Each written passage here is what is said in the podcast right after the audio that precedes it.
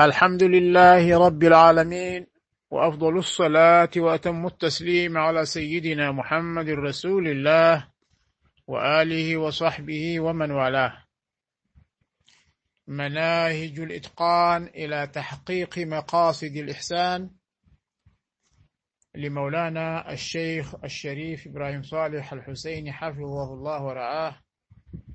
الحلقة رقم 34 العنوان الباب العاشر في متطلبات نجاح مسيرة الأمة في المرحلة الحالية. تقديم ومذاكرة محمد كرم يوسف معروف.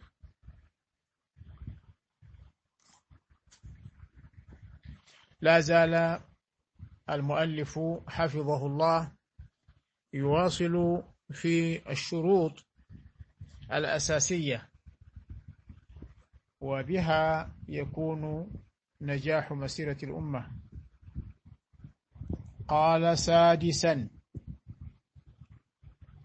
وهو الأخير بعد القيام بهذه الخطوات يجب إزالة كافة الحواجز بين القيادات الإسلامية على اختلاف جبهتها يعني هنا بعدما عدد آه الشروط بداية من تصفية أجواء المسلمين وذكر ثانيا السعي بإخلاص تام من أجل إيجاد مفهوم مشترك يحدد معنى الدعوة وسائلها وأهدافها. وذكر كذلك الاتفاق على مفهوم الدين. كما ورد في نصوص القرآن والسنة. ثم ذكر الاتفاق على معنى البدعة. ما هي البدعة؟ ما معنى البدعة؟ ثم ذكر خامسا حصر الكفر والشرك وقصرهما على من اتصف بهما بالفعل. وسادسا هو الأخير بعد القيام بهذه الخطوات المذكورة أعلاه يجب إزالة كافة الحواجز بين القيادات الإسلامية على اختلاف جبهتها. الآن تمهدت الأمور الآن بقي إزالة كافة الحواجز وسواء كانت معنوية المعنوية إن كانت زالت بهذه الخطوات لكن كأنه يقصد هنا الحواجز آه، الحسية من الحدود الجغرافية هذه التي وضعها الاستعمار ووسائل وسائل هذه كلها لابد من إزالتها. قال فالحكام والعلماء والشعوب الإسلامية يجب أن تتوحد ويجب أن تلتف حول قيادة واحدة حيثما وجدت. حيثما وجد هذه القيادة حيثما وجدت يعني حيثما هنا المكان. والزمان كذلك. ويجب أن يكون هدف الدعاة في هذا القرن هو توحيد القيادة والعمل من أجل سيادة الإسلام تحت راية واحدة وتحت قيادة واحدة. هي الجبهة أو هي هي الجهة التي تصدر منها الأوامر وهي مرجع الأمة الإسلامية. وهي مرجع الأمة الأساس الذي تسعى الأمة كلها مخلصة إلى تنفيذ أوامره. وهذا المصدر هو الرسول الكريم القائد الأعظم صلى الله عليه وسلم. وقد ترك فينا ما إن تمسكنا به لن نضل بعده. كتاب الله وسنته الصحيحة. مما رواه الثقات عن أصحابه وعن زوجاته وخاصة أهل بيته عنه. عليهم الصلاة والسلام. وبذلك نستطيع أن نتصدى ونحتل المراكز الأقوى.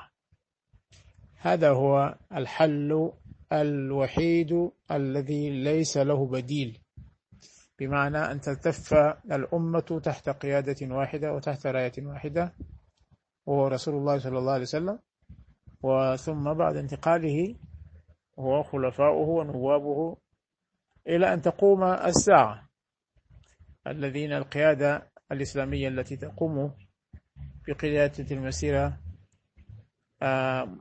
مترسمة خطى رسول الله صلى الله عليه وسلم هي التي تنوب عنه صلى الله عليه وسلم. ثم قال ومن أبرز الأدلة على أن المسلمين ملوا هذا الواقع الذي نعيشه تعيشه الأمة وتطلعوا إلى التغيير والتجديد. هذه الصحوة الإسلامية الكبرى في هذا العصر مع اختراق الأعداء لها. الله أكبر. أقال من أبرز الأدلة على أن المسلمين ملوا هذا الواقع الذي تعيشه الأمة. تعيشه الأمة.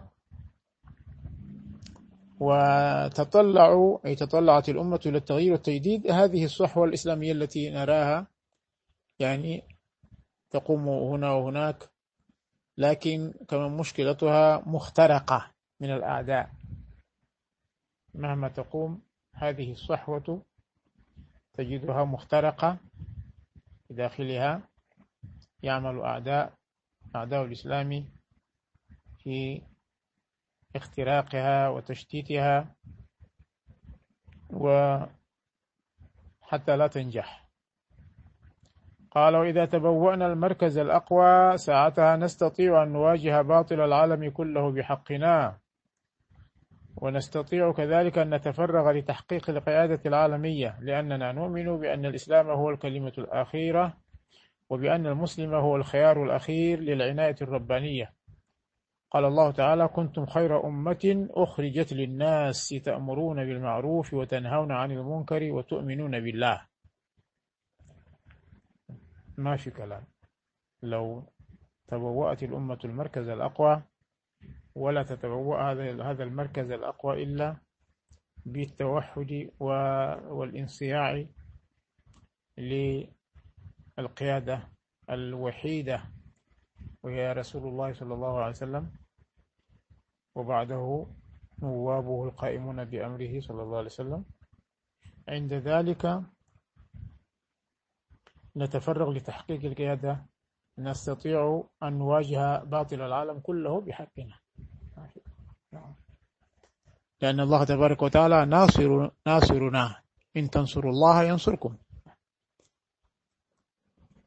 هذا وعد وهذا شرط. ولا تظن ولا تظن أننا نستطيع أن نحقق هذه الأمور دون التعرض لكثير من الأذى والمؤامرات من قبل أعداء الإسلام في داخل الوطن الإسلامي والأمة الإسلامية وخارجها. وخارجها. حقيقة. طبعا هذا هذه الأمور لا تتحقق دون التعرض لكثير من الأذى من الأعداء. أخبر بذلك الله عز وجل. لا يضرونكم إلا أذى. لا بد من المعوقات وأذى يأتينا من الأعداء. ثقافي عسكري اقتصادي وغيره. كل هذه موجهة إلى هذه الأمة. من قبل أعداء الإسلام في داخل الوطن الإسلامي داخل الوطن الإسلامي نفسه لأنه بيكون هناك هناك عملاء والأمة الإسلامية وخارجها داخل الوطن الإسلامي والأمة الإسلامية وخارج هذا الوطن الإسلامي. فلا يتصور أن نصل إلى هذه الغاية الشريفة دون أن نصطدم بالمعوقات التي يضعها أعداء الإسلام من جميع الأشكال من يهود ونصارى ومجوس. ومتمسلمين ملاحدة. كذلك تجدهم هؤلاء هم العملاء مندسين في آه، وسط المسلمين هم ملاحدة يظهرون الإسلام ويخفون الكفر. كلهم ليس لهم شغل يؤرق نومهم ويقضي ويقض مضاجعهم سوى ازدهار هذه الأمة وانتصارها. هذا هو مشكلتهم الذي يؤرق نومهم هذا يعني انتصار المسلمين وازدهار المسلمين هذا هذا هو هذه مشكلتهم. سوى ازدهار هذه الأمة وانتصارها في نصرة دينها وتطبيق أمر ربها. كما تعرض الرعيل الأول من الصحابة للكثير من أذى المشركين. حصل للصحابة الكرام الرعيل الأول من أصحاب رسول الله صلى الله عليه وسلم. أذى كثير. وتعرض كذلك الرسول الأعظم صلى الله عليه وسلم للأذى الأكبر والأكثر من دوائر المكر والكيد والعدوان والتآمر. في أول ظهور شمس هذا الدين العظيم من أجل إقامة دولة التوحيد والعدل والمساواة وإحقاق الحق وإنصاف المظلومين من الطبقات الفقيرة والضعيفة والكادحة عندما أراد النبي عليه الصلاة والسلام أن يقيم دولة التوحيد والعدل والمساواة إحقاق الحق وإنصاف المظلومين قامت الأعداء ومكرهم وتآمرهم لإحباط هذه الدولة. ولكن الله تبارك وتعالى نصره بعزمه صلى الله عليه وسلم وصبره واتحاد المسلمين. قال فإننا نتوقع الكثير من الأذى والعدوان من الدول الكبرى التي هي دول دول عدوة لا تطيق أن ترى لدول الإسلام يوما ما استقرارا ولا ازدهارا ولا تعاونا حقيقيا صادقا بينها. أبدا هذه الدول دول الكفر هي العدوة. لا لا تطيق أن ترى يعني لا تستطيع أن ترى الدول الإسلامية تكون مستقرة. والكلام الذي يقال نحن نتعاون معكم وكذا كل ذلك ليس حقيقي. ليس تعاونا حقيقيا وإنما هم يعملون لمصالحهم وازدهارهم وبزعزعة المسلمين. قال الله تعالى وإذ يمكر بك الذين كفروا ليثبتوك أو يقتلوك أو يخرجوك ويمكرون ويمكر الله والله خير الماكرين. وقال تعالى من كان يريد العزة فلله العزة جميعا. إليه يصعد الكلم الطيب والعمل الصالح يرفعه. والذين يمكرون السيئات لهم عذاب شديد. ومكر أولئك هو يبور. صدق الله العظيم. إذا هذه هي الشروط لنجاح مسيرة الأمة. سردها الشيخ رضي الله عنه ناصحا للمسلمين جميعا عامة وقيادتهم خاصة. نسأل الله تبارك وتعالى أن يحقق ذلك. نواصل إن شاء الله تعالى.